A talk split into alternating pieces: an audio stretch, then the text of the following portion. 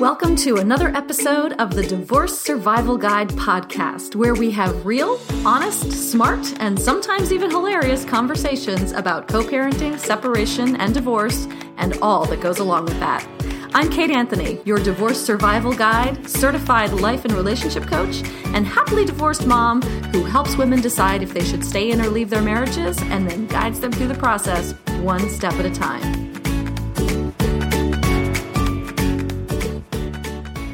Hey everyone, how's it going? I am so happy to be here today to bring you another episode of the Divorce Survival Guide podcast. And today's guest lights me up. Uh, but before I tell you about my guest, um, I want to tell you I just got back from a super whirlwind trip to Madrid. One of my best friends from elementary school was getting married.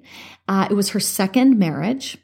And she, on sort of on a lark, said, "Listen, guys, I'm this. I'm getting married. I can't get married without you because we were all bridesmaids in her first wedding. This is all of my elementary school friends, and it, because it was February and the rates were, it was off season, the rates were totally reasonable. We all ended up going. There were seven of us there. But the, the reason I'm telling you this is because every one of my friends is happily married, like super happily married. I've never seen anything like it.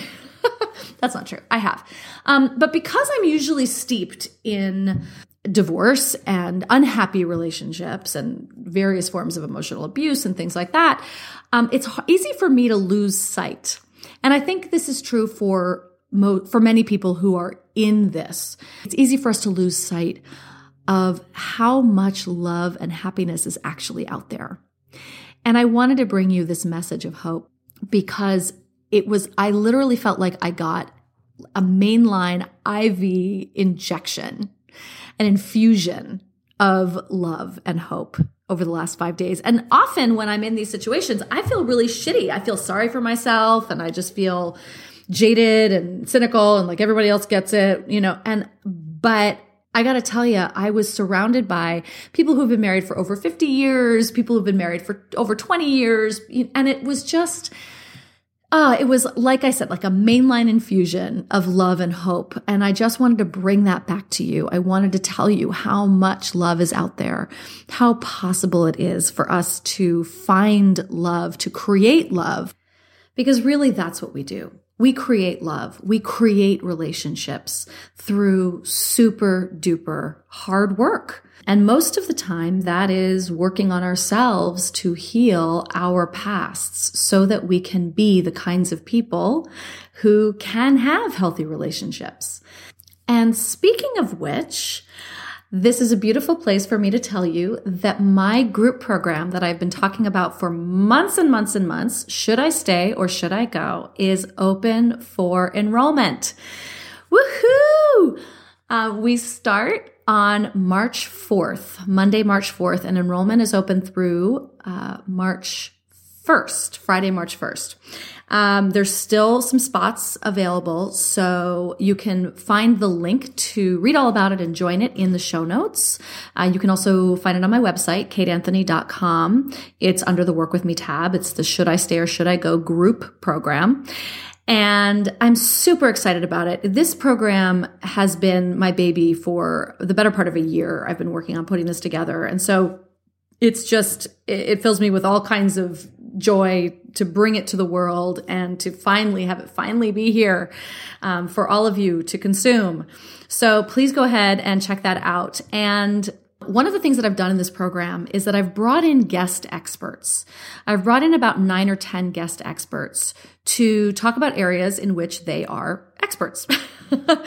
um, because while I know a lot about a lot of things, um, I'm not necessarily an expert in every single thing. I'm an expert in a lot, uh, but not everything. So I like to bring in people who are experts in certain areas. And one of the experts that I brought in is today's guest, Silvy Khoucasian.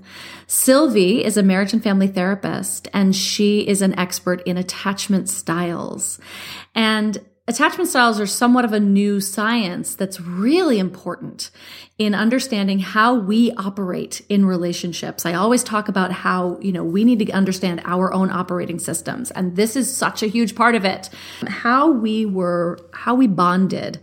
Um, in our early infancy really determines how we end up attaching later on to people in our lives. And Silvy has studied this extensively. It is super important. It's super important for us to understand how, not only how we attach, but also how our partners attach. And if our styles are different, um, how to work with that. It doesn't mean like, oh, we have different attachment styles, we're fucked. Like, no, there are ways to work with all of it. And Silvy is here to talk to us about how to do that. So without further ado, I bring you Silvy Khoucasian. I am so excited to have this conversation with you. I have been looking forward to this for a long time. Yay, I'm so thrilled to be here. You are, among other things, because you are so many things, um, you are an expert in attachment styles. So I want to have like a really rich conversation about attachment styles. And for those of my um, listeners who may not know what attachment styles are, can you give us sort of a a brief rundown about what we're talking about? Absolutely. Um, I'll give you just like the the main framework for it in the most simple, simplistic way that uh, mm-hmm. I think it'll be really easy for people to understand.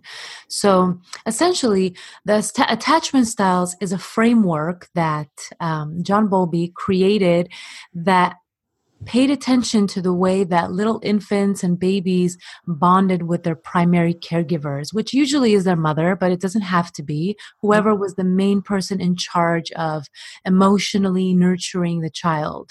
And through that observation, they discovered that there was three primary um, ways of attaching to our primary caregiver, which reflected the way we bonded in intimate relationships as adults. So the three the three main ones are the secure attachment, which is you know parents or the caregiver that is very tuned in, very engaged, able to notice when they're making mistakes and do those repairs really really quickly. And then there's the anxious attachment style, which is children that had you know maybe the parent was there for them sometimes emotionally, maybe they weren't, so there was always kind of like that flip flop, never knowing what to expect. And then there was the avoidantly attached, which is children that were fairly uh, left alone in their emotional experience and not really tended to, not enough eye contact, face to face, skin to skin interaction, and mm. that created more of a um, that kid to, to to to stay more shut down as adults as mm. a result. Mm. Yeah, I know which one I am. Do you? Oh yeah. yeah. Oh yeah, I'm definitely uh, an anxious attacher. For sure. So, how do each of these manifest in later in life? So, what is what does this have to do, like let's say, with our current marriages or our current relationships? How, what is what does it matter? Why do we need to know about this? Oh my gosh, Kate, it matters so much. It is probably the most helpful, um, helpful framework that I teach all my clients and it is the basis of all of my work so essentially mm-hmm. you know that bond that we experience as kids and i want i want to make a quick note by this there's a spectrum for these attachment styles so as you're listening to this you know please make sure to know that we we fit more into one attachment style but it can also change well as we are an adult with specific partners that can make us more anxious or make us more avoid- avoidant. So don't please don't put mm. yourself in a black and white box, but all definitely um, I want to encourage you to see which one you relate to the most so it can be yeah. more helpful for you. You know what I mean? Yeah. Mm-hmm. Totally. Totally. yeah. yeah. So the way that they the, the attachment styles help us is so if we grew up with an anxious attachment with our parent with our parent or caregiver, when we are in an adult relationship, we're going to be somebody that is going to be much more sensitive to um, feeling rejected, feeling abandoned, feeling threats to you know from outside people from the relationship. Just overall we need much more reassurance and stability and um, comfort from our partner. Whereas somebody that's more avoidantly attached tends to need a lot more space in the relationship.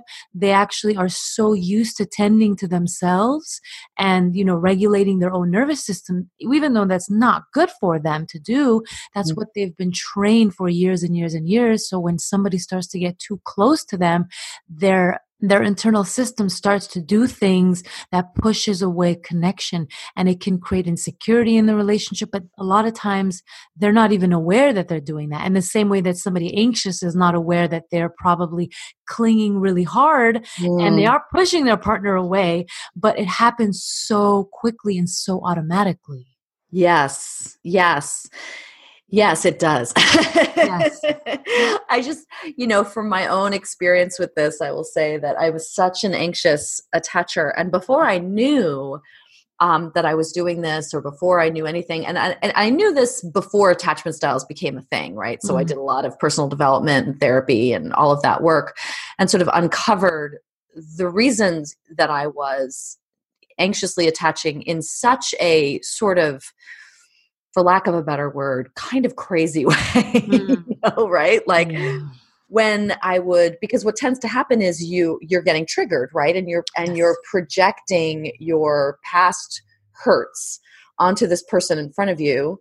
Um, and it in in the extreme, like you said, it's a spectrum, right? So in the extreme, you know, if a guy didn't call me back on time or if he was slightly late for a date, he would get the wrath of my entire childhood of waiting for my dad to show up when I was mm. little, right? Oh, like yeah.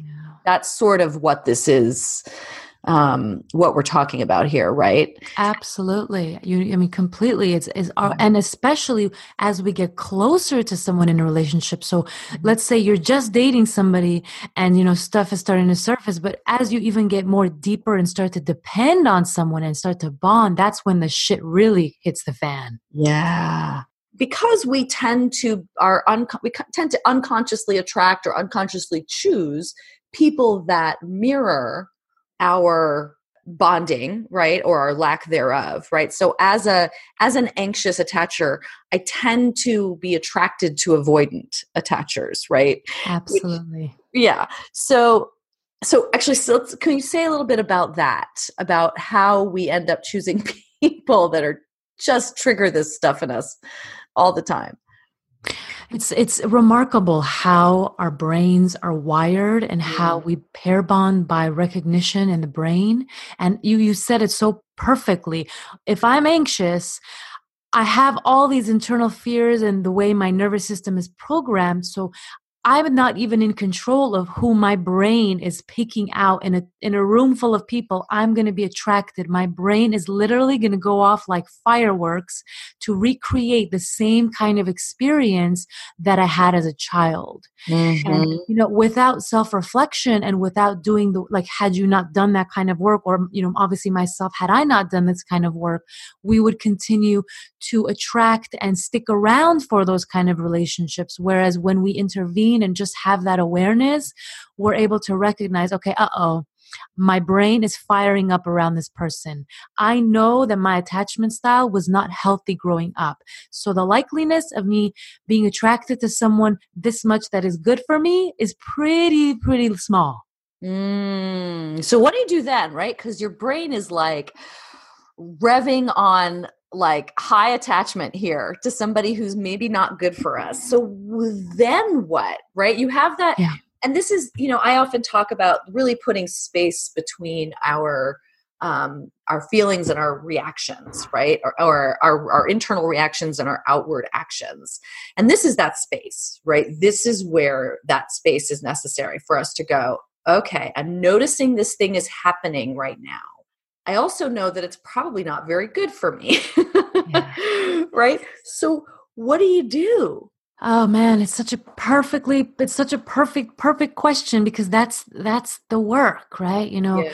we for the first part of the work is the recognition, okay, what is my attachment style? What was the kind of relating and connection that I had as a child and which part of it was good for me and you know healthy and connected which part of it was i was was not so healthy where i may have been neglected or where i may have been um, not really met in the emotional needs that I, I needed to have responded to. So that's the first part of the work. And the second part is exactly what you're saying. Now that we know that this is what the, the way that we've been bonded and we're we continue to be drawn to people that mirror those very unhealthy patterns how do we start to choose differently in order to create a healthy and more connected relationship right?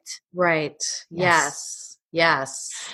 and so it takes a while you know as people start to learn this work it takes a while for for those dots to start connecting you know. The biggest piece is um, you know making sense of our story to really grieve some of the pain and some of the neglect and some of the abandonment um, that we experience. It's allowing ourselves to feel those things that we you know maybe we didn't give ourselves permission or nobody really helped us um, experience as little kids. And once we start to make space you know whether that's through journaling or working through with a coach or a therapist or uh, you know listening to podcasts or listening to things that educate us. So now we can bring in and i love that you said make space because you're you're so right on. It's making space to not jump into something just because we have strong feelings about it. Yeah.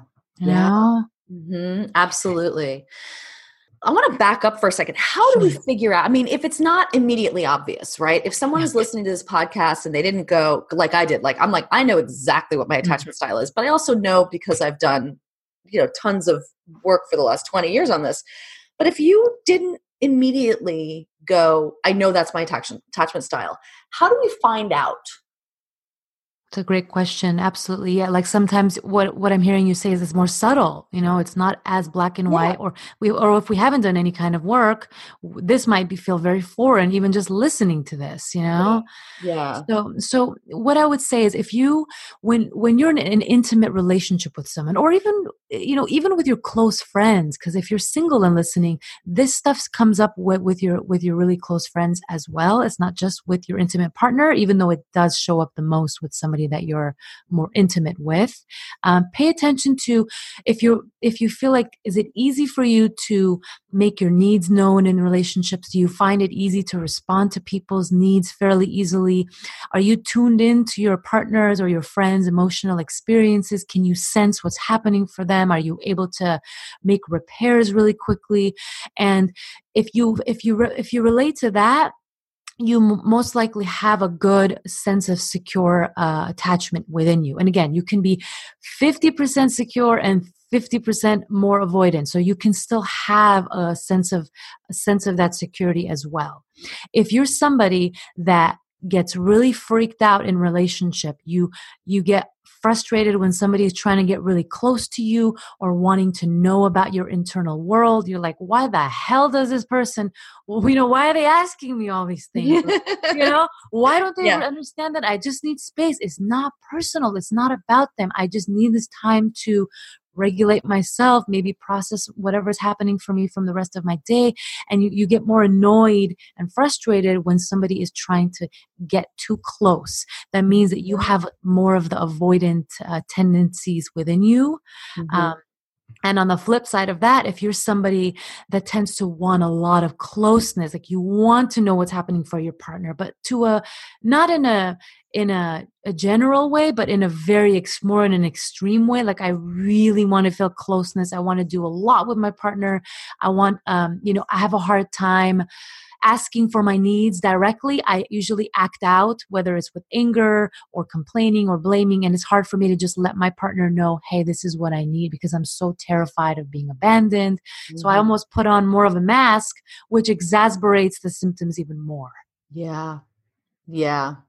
no does that make sense absolutely absolutely and there are there are a bunch of tests that you can take online right is there is there one that you recommend like if you just google what's my attachment style there's tons of tons of them right I actually have a really great one that a um, a doctor a friend of mine did. We can link it to this. Oh, good. Like. Yeah, let's. That's perfect. And you can actually take the test if you're in a relationship. You can see, by answering some of the questions, you could see what your partner is too, mm-hmm. so it can give you a better sense of how to approach a partner. Because you know, a lot of times when we're talking about attachment work, it's we're really focused on ourselves. You know, we're thinking about how we get our needs met, how what we need to do to take care of ourselves. But there's another person in the equation, and if yeah if we don't approach our uh, our partner carefully, we're going to trigger and uh, bring up all these things that are going to make them feel so dysregulated.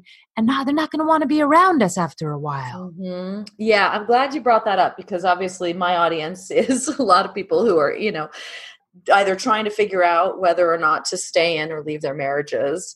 Yeah. um, and you know we've we've talked about if you you know have these feelings across a crowded room you should probably the red flags should be going up really quickly you might want to run for the hills. Yes. But like what if you're already in the relationship? Yeah. What do you do then?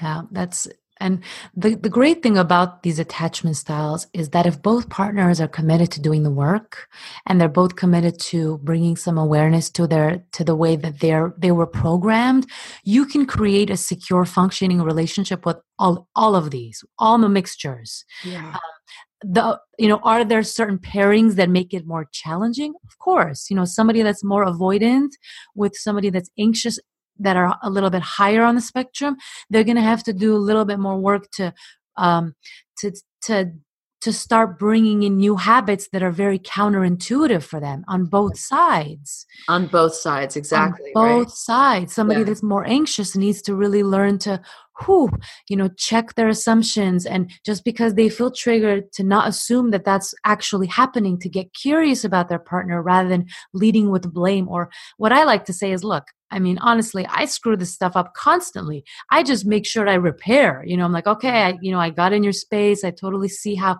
this was triggering for you um, i want you to know that i see what i did mm. you know Mm-hmm. validating my partner for his attachment style constantly whereas I make sure to make my own uh, needs a priority in the relationship too. You know, one of the things I say in my relationship with my partner, I have um, a combination, and obviously, if I'm doing a lot of work, I'm mostly secure, but I have a little both.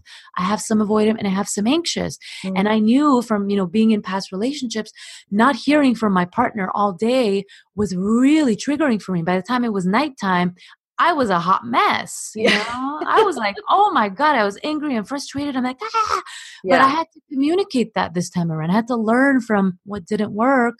And, you know, pretty early on. So, those of you that are listening, I really want to encourage you, even in the early stage of dating, make your needs known. You know, make yes. them known very, very quickly, casually, but owning them and i let my partner know you know i really need a phone call every morning it's really important for me to feel connected it makes me feel relaxed the rest of the day and then i can feel free to just you know do my own thing and then you can do your own thing you know right. but I, I really need that you know and it was uncomfortable to have to say those things but it made such a difference to just you know be just more direct rather than beating around the bush about this. Yeah.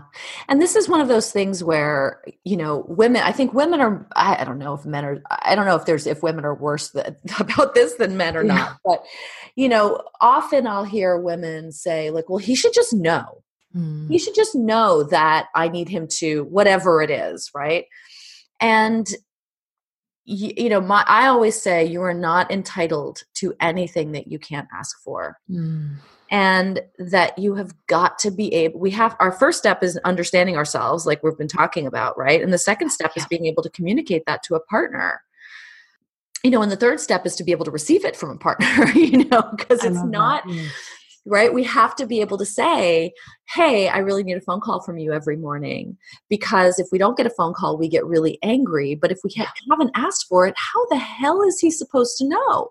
Yeah.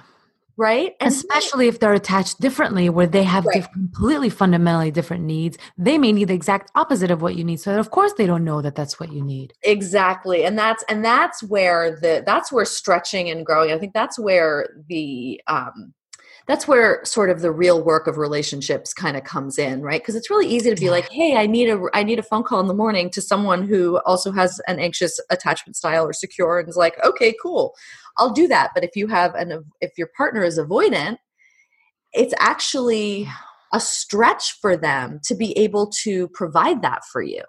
Huge huge stretch and i want to emphasize ex- what you're saying is so right on the money. Yeah and it's you know you're not entitled to it but if you make it known how important it is to you and if he is really invested in loving you the way that you need to be loved and you're able to clearly communicate the way that you need to be loved then he's gonna he's gonna want to do that for you yeah, absolutely. Right? And you know, the asking, the owning of owning what we need, why that's such an important uh, first step is because if if we don't do that, we're going to project everything and the other person is going to mm-hmm. make the other person feel so pushed away and yeah. so turned off and so again for something that they are not aware of mm-hmm. and on mm-hmm. top of it not only do we not end up getting our needs met because of that we we it it it reaffirms that story about ourselves. Yep. You know? Yeah. I'm always reminded in these conversations of this guy that I dated when I was, I think, like 27. Hmm. I was a hot mess at 27. Hmm. And so in the throes and like at the mercy of my issues and had done no personal development work yet. And hmm. I this poor guy, I don't even remember his name. I wish I remember his name just so that I could call him and apologize. You know? He was this great guy and he kept sort of inviting me out to do stuff. Mm. Um, what I wanted was to go on a one on one date with him. But he was inviting me to go see music. He was inviting me to a friend's party. He was, I mean, he was inviting me places where I was obviously, you know, on display, meeting people and stuff. But I wanted to, I wanted to go on a date with him. And after this, like happening three or four times and never expressing what I wanted, I went off on the guy. Mm. And I vomited all of my projections, all of my insecurities, all of my, you know, I'm not good enough and you don't want to be with me in private. And if you can't like ask me on a date, then I mean, I can't even tell you mm. how. And this poor guy was just so blindsided and probably was like, this woman is crazy you know really because i kind of was right? It was kind of you know it's a it's a terrible um sort of distillation of the experience right for me like it, it didn't i didn't feel crazy i felt really rational and yeah. really justified in my ire. But you know from his point of view he'd never i'd never asked him nicely for anything mm-hmm. different. And i almost wonder even on like a really uh, subconscious level level i wonder if you were picking up that he was more avoidant. Because what happens is people that are more avoidant tend to have a harder time doing that one-to-one face-to-face connection. They almost need to do activities where they can like have like a third thing. Yeah, like a buffer. Exactly. Where they can connect to you if there's a third thing there, it helps their nervous system really relax. But for right. you, you're wanting that one-on-one connection. So for you like what the hell? Like I need more give me your face to face here, you know? Exactly. Exactly. And if you know, and neither of us had the words for it. Neither of us had the experience or the maturity. And so it was not going to be a conversation you know? And that's but i but i do think that so many people go through their entire relationships repeating that exact kind of dynamic or conversation. Mm. you know where one person is just furious at the other for not showing up the way that they need them to and the other person is completely bewildered by what you're talking about. What the hell is going on? I didn't Why are you freaking out on me? I don't get it. right? It's so upsetting. We assume that if, if I feel disconnected, you must feel disconnected too. So why the hell aren't you saying anything about it? You know? Right. Like, yep. How are you not noticing that there's so much disconnect between us right now? Yep. Absolutely. Absolutely.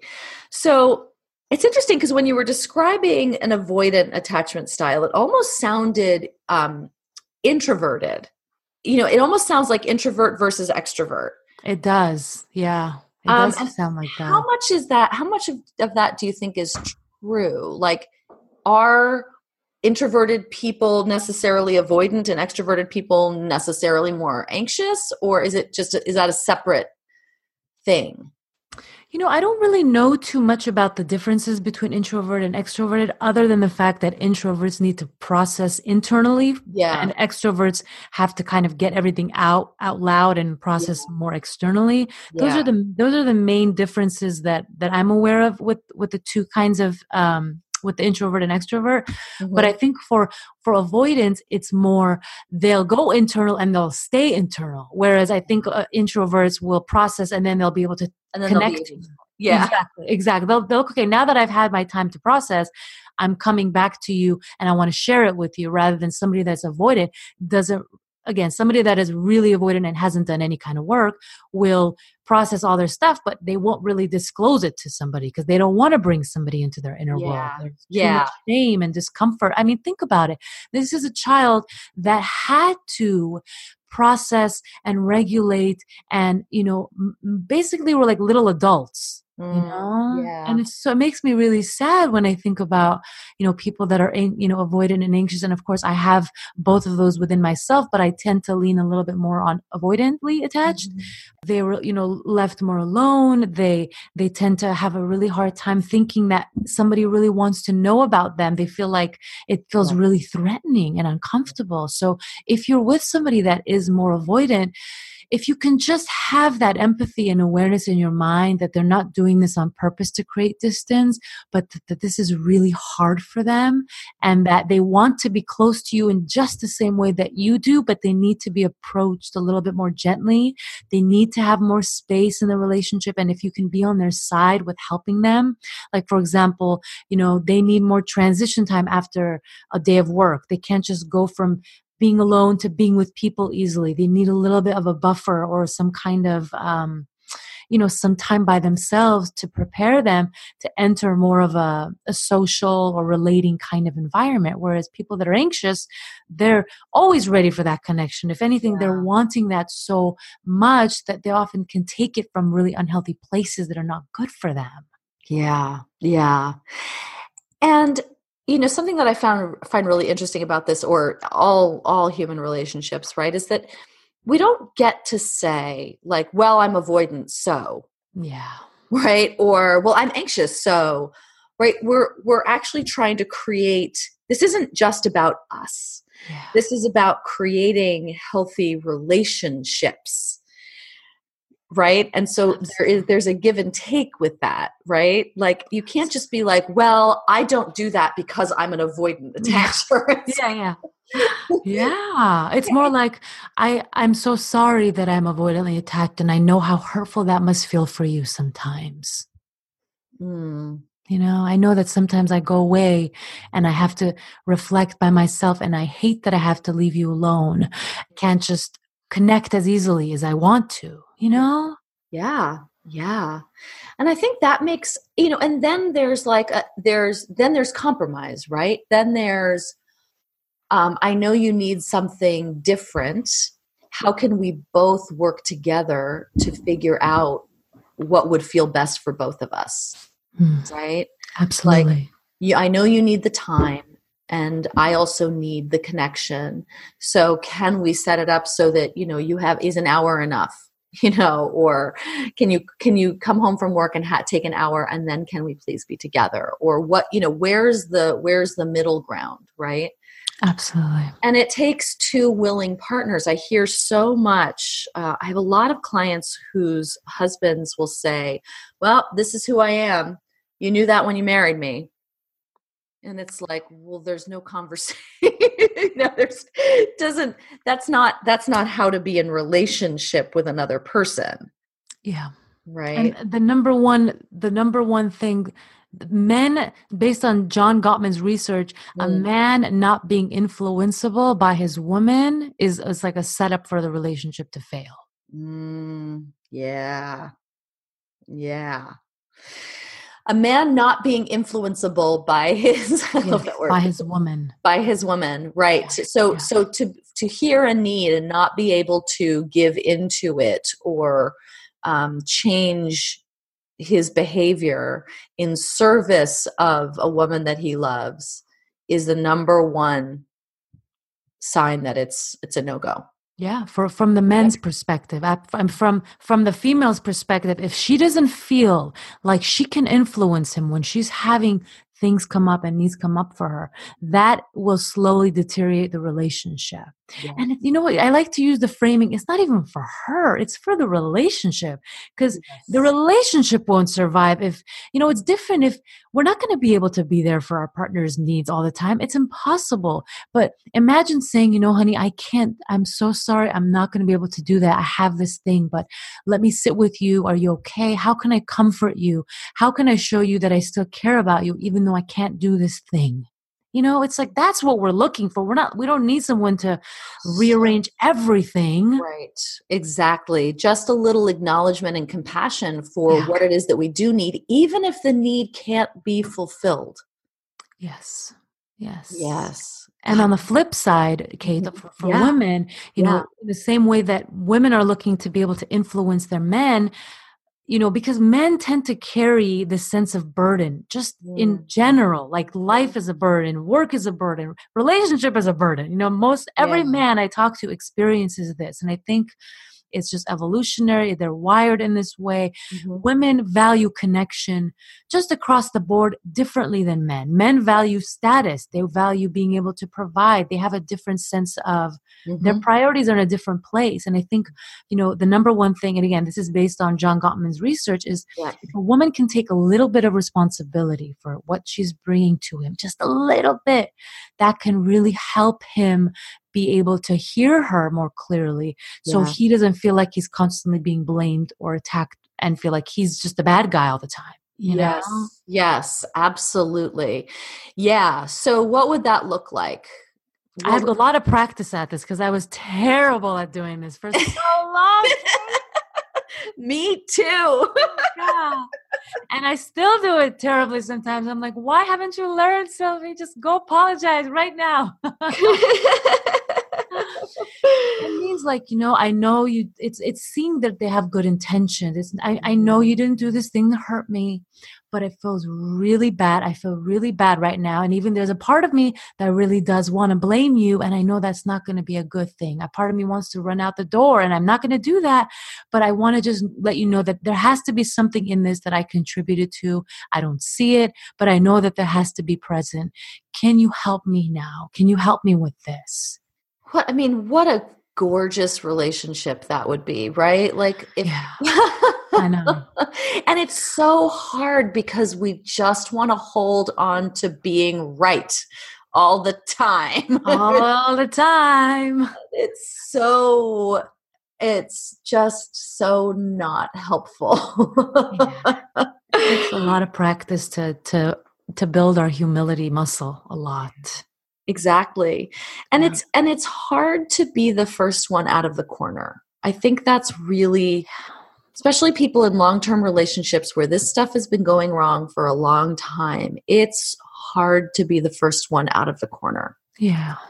yeah. Right? Absolutely. Yeah. But one of the things I like to say with that is if we can be the one to model that kind of vulnerability for a while, like five, six, seven times in a row, mm-hmm. then we have so much more we have so much more influence with our partner. You know, if I'm the one that's kind of willing to do that a few times and then I step back and I'm observing, is my partner meeting me in any of this? Are they, are they showing any desire to call themselves out as as as much as I am trying.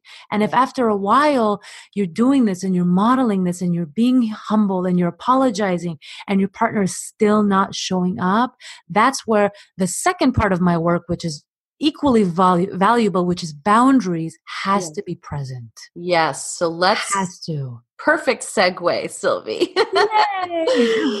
so let's go. Let's talk about boundaries. Let's talk about what that would look like, right? Because that's really vulnerable. Like, oh my God, I've done this seven times and he's not meeting me on the court.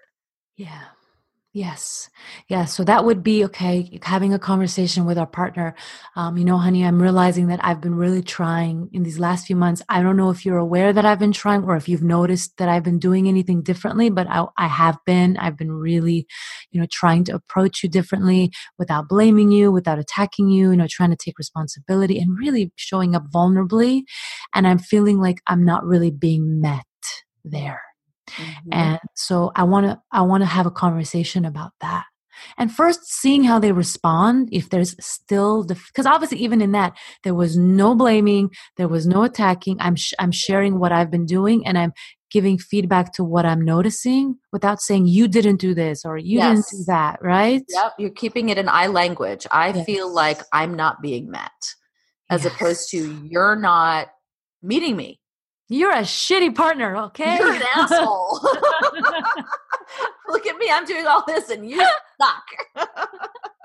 I'm a better partner than you. Yeah. and you know, and paying attention, what do they say? Do they acknowledge, oh wow, I, I don't even realize I you know, I totally noticed that you've been doing things differently and I really love that. I'm noticing that you, you know, I feel really less attacked and you've been showing up. Um, and are they are they with us in that or are they getting defensive you know well this is the way that it's supposed to be and i'm not doing anything wrong if your partner is approaching you from that defensive place after you've made multiple effort you have to do something about that. That is where your boundary is now being violated. And now you are not actually um, advocating the relationship that person is taking unknowingly. Of course, they're not doing this on purpose, but we all take advantage where we can. It's just mm-hmm. human nature, you mm-hmm. know? Mm-hmm. And whether it's getting a therapist or a coach or, you know, doing a program together that can help them see what they're not bringing. Yeah. Yes, absolutely. Absolutely. And I like that you talked about the boundary not not so much as a, a do not go but also a where you're inviting them to go right that you have yes. opened a door to say please walk please walk through this with me and their refusal to walk through it is actually violating a boundary which is which is different from how we normally perceive of boundaries as being like the fence that holds things back or in or whatever, right?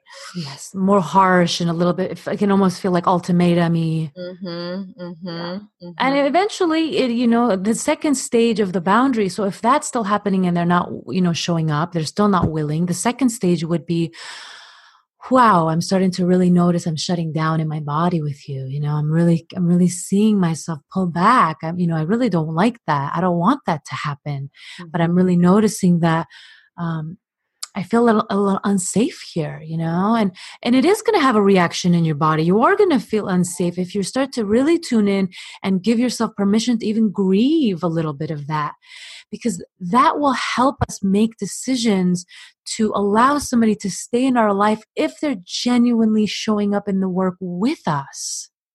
Yeah. Yeah. And that's key, right? I mean, that is the key that whether they're showing up in the work with us. Yeah. Because if they're not, there's there's very little hope for change. There's no relationship. It's a one-sided, lopsided, mm-hmm. um, power is just not it's just not balanced it's not equal yeah. and it, it, you you can't survive you know i think we're either one or the other you know either we we're the ones that are we're being very vulnerable and you know that's this is what i tend to find with people that are a little bit more anxiously attached because they mm-hmm. have that fear of being abandoned they tend to overshare over vulnerable continue to expose themselves over and over again but honestly even in really unhealthy ways into people mm-hmm. that aren't necessarily safe yep. and their practice is actually making room for space and actually paying attention to if they're being met instead of filling up those spaces all the time you know making yeah. boundaries for yourself and recognizing okay whew i have actually shared a lot with this person have they are they meeting yeah. me are they and and pointing that out if they're not rather than continuing to overshare which it just it, re, it bonds us to somebody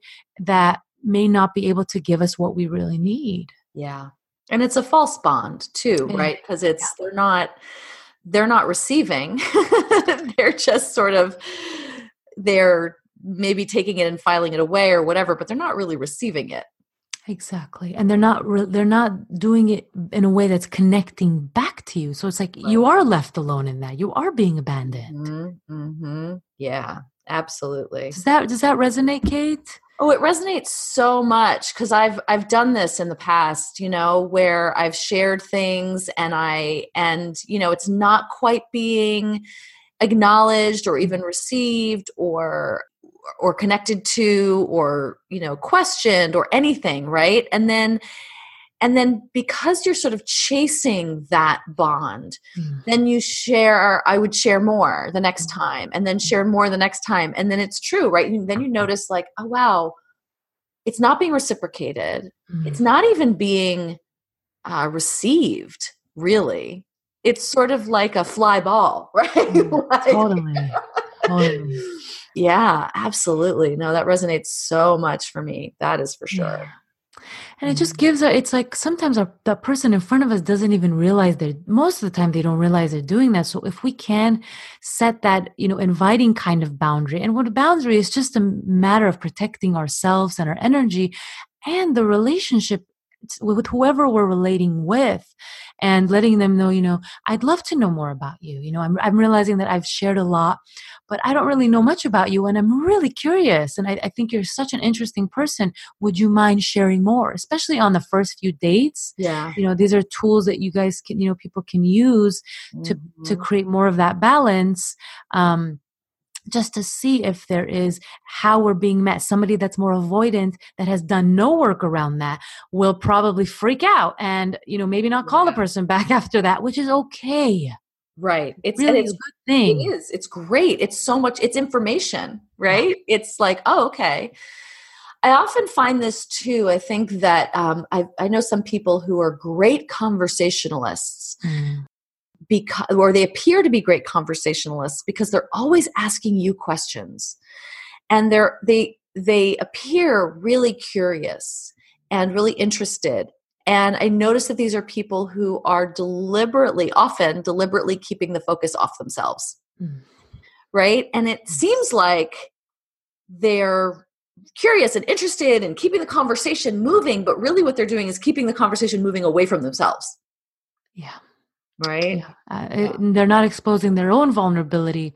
They're wanting to know more about you and they general gen, genuous, genuinely may want all of those things but like you said it's not it's not balanced in an equal way where you're sharing they're sharing you're sharing they're sharing. No they're just you know and i have i have trouble with this because you know i'm a therapist so i'm always asking questions. So i have yeah. my my stretch and my edge is the opposite of yours where you know you're saying you share a lot. I'm like i have a hard time sharing at all. I'm like oh my god how do you share? You know? So it's so fascinating that it's so important for each of us to know our own edge and where we need to stretch. And you know sometimes like when i when i don't feel like i'm sharing of course i want to but it's it's such a challenge to even know what that looks like or if it can feel so vulnerable and can bring up shame and discomfort. But that's where we grow and that's where we actually create a more balanced and secure functioning relationship and letting our partner know hey you know what? Instead of you don't ask questions about me hey i have a really hard time sharing. Can you maybe you know ask questions sometimes or help me with that? Because i'd love to feel more seen and known in this relationship you know? Mm, yeah. Mm. Yeah, it's so beautiful what happens when you communicate directly, ask for help, right, in sort of a vulnerable way. Yeah. And um and not blame. Yeah. It's like a little like a flower just opening in bloom, isn't it? Absolutely. And you know and and taking the pressure off of ourselves to do it perfectly when we're triggered because I find that, you know, me myself included me myself included me included and you know me myself and i and myself and, every, and everybody else beside me and everyone else that i work with you know when we're triggered we when we fight and we need to take a break when come back and acknowledge those things you know so you don't feel like you always have to do it perfect the first time around which is just it's just not realistic. It's not yeah. helpful. And it's and it is a practice right? It really is. We've been doing this one way for so long and I think that often, you know, as coaches and therapists, we sort of present a way of communicating that is so completely foreign to most or many relationships that that it takes a while. We have to I think we have to you know add that that it takes practice to get there that it's not going to be the first time out of the gate you're not going to get it right and that's okay Absolutely. Oh my gosh, absolutely. If you can notice even a small little shift in your behavior or just even in your awareness and you're willing to make new choices from that place, that is huge. It takes mm-hmm. about four years to build a secure attachment style once you're doing the work. So it does take time. And I think it's very unhelpful. You know, as a culture, we have a lot of transformational work that, you know, stresses this take this weekend and transform. And yeah. it's so damaging and can re traumatize us. Eh, like you said, yeah. we've been doing it this way for our whole life for years. How could we possibly expect to just shift this overnight? Right. Yes, yes, yes. Amen, sister. yeah. I'm so with you on that. Absolutely.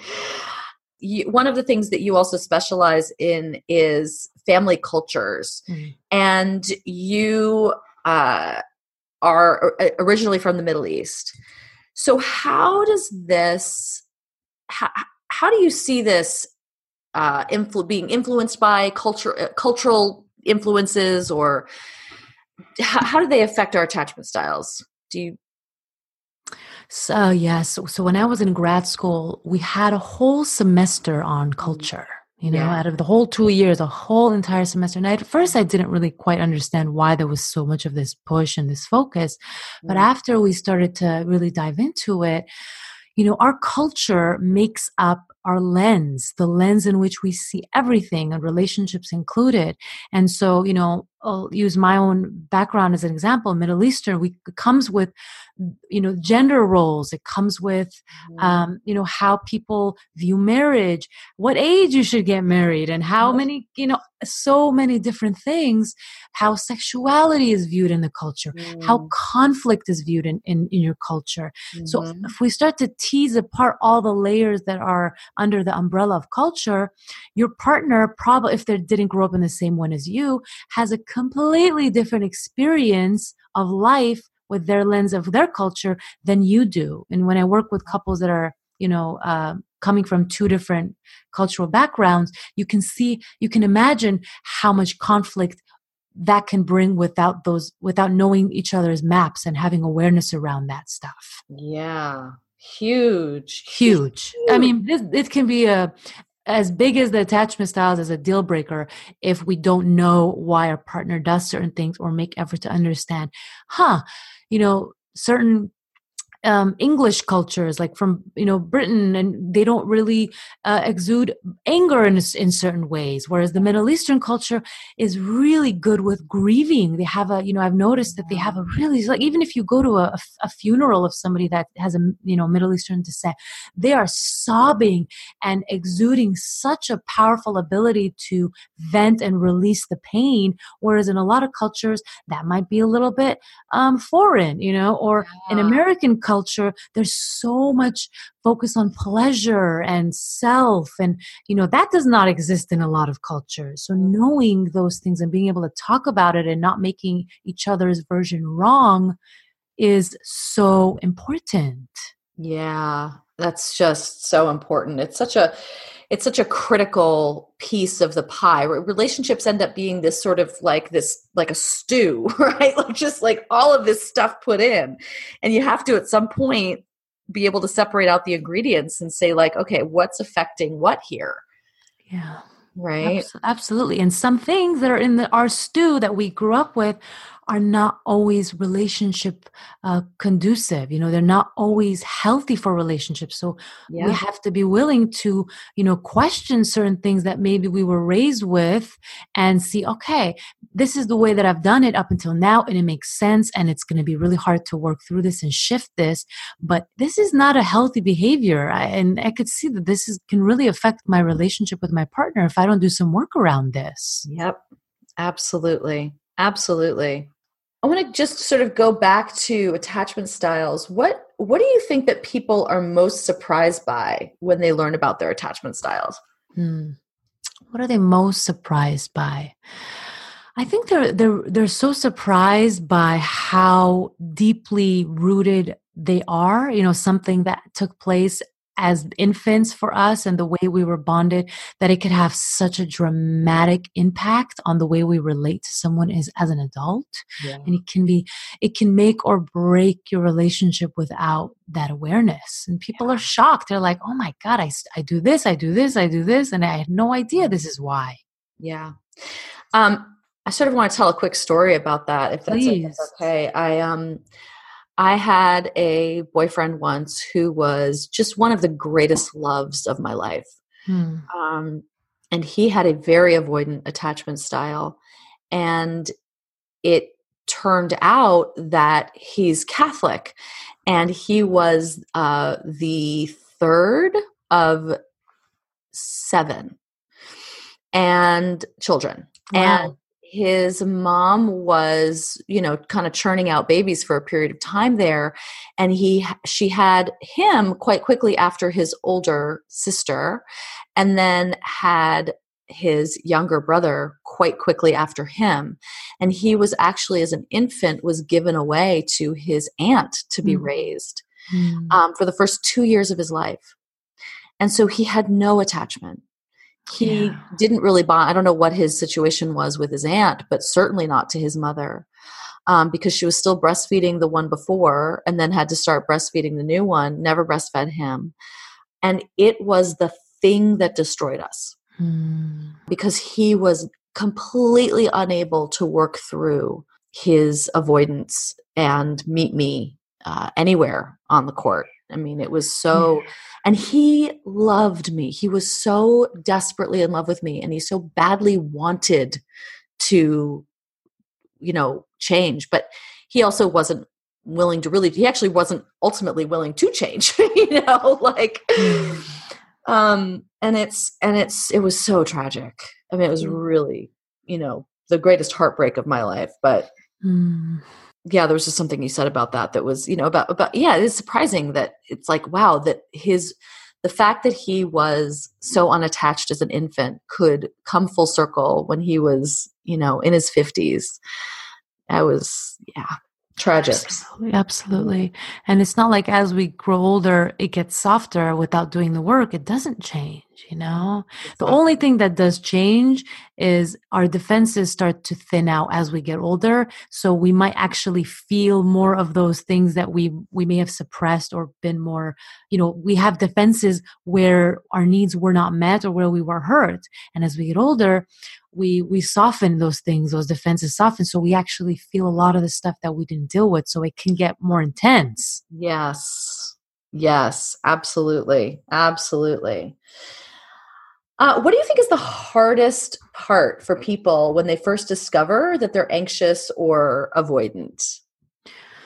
The hardest part um, is having to feel what's actually there you know like somebody that's avoidant has to sit with the thoughts that they have about their partner that are not good all the time. You know people that are avoidant tend to see a lot of their partner's flaws as a way to create distance. So they have these negative thoughts about their partner and they can can make them feel super guilty or just horrible that they're having these kind of feelings and thoughts and having to sit through that.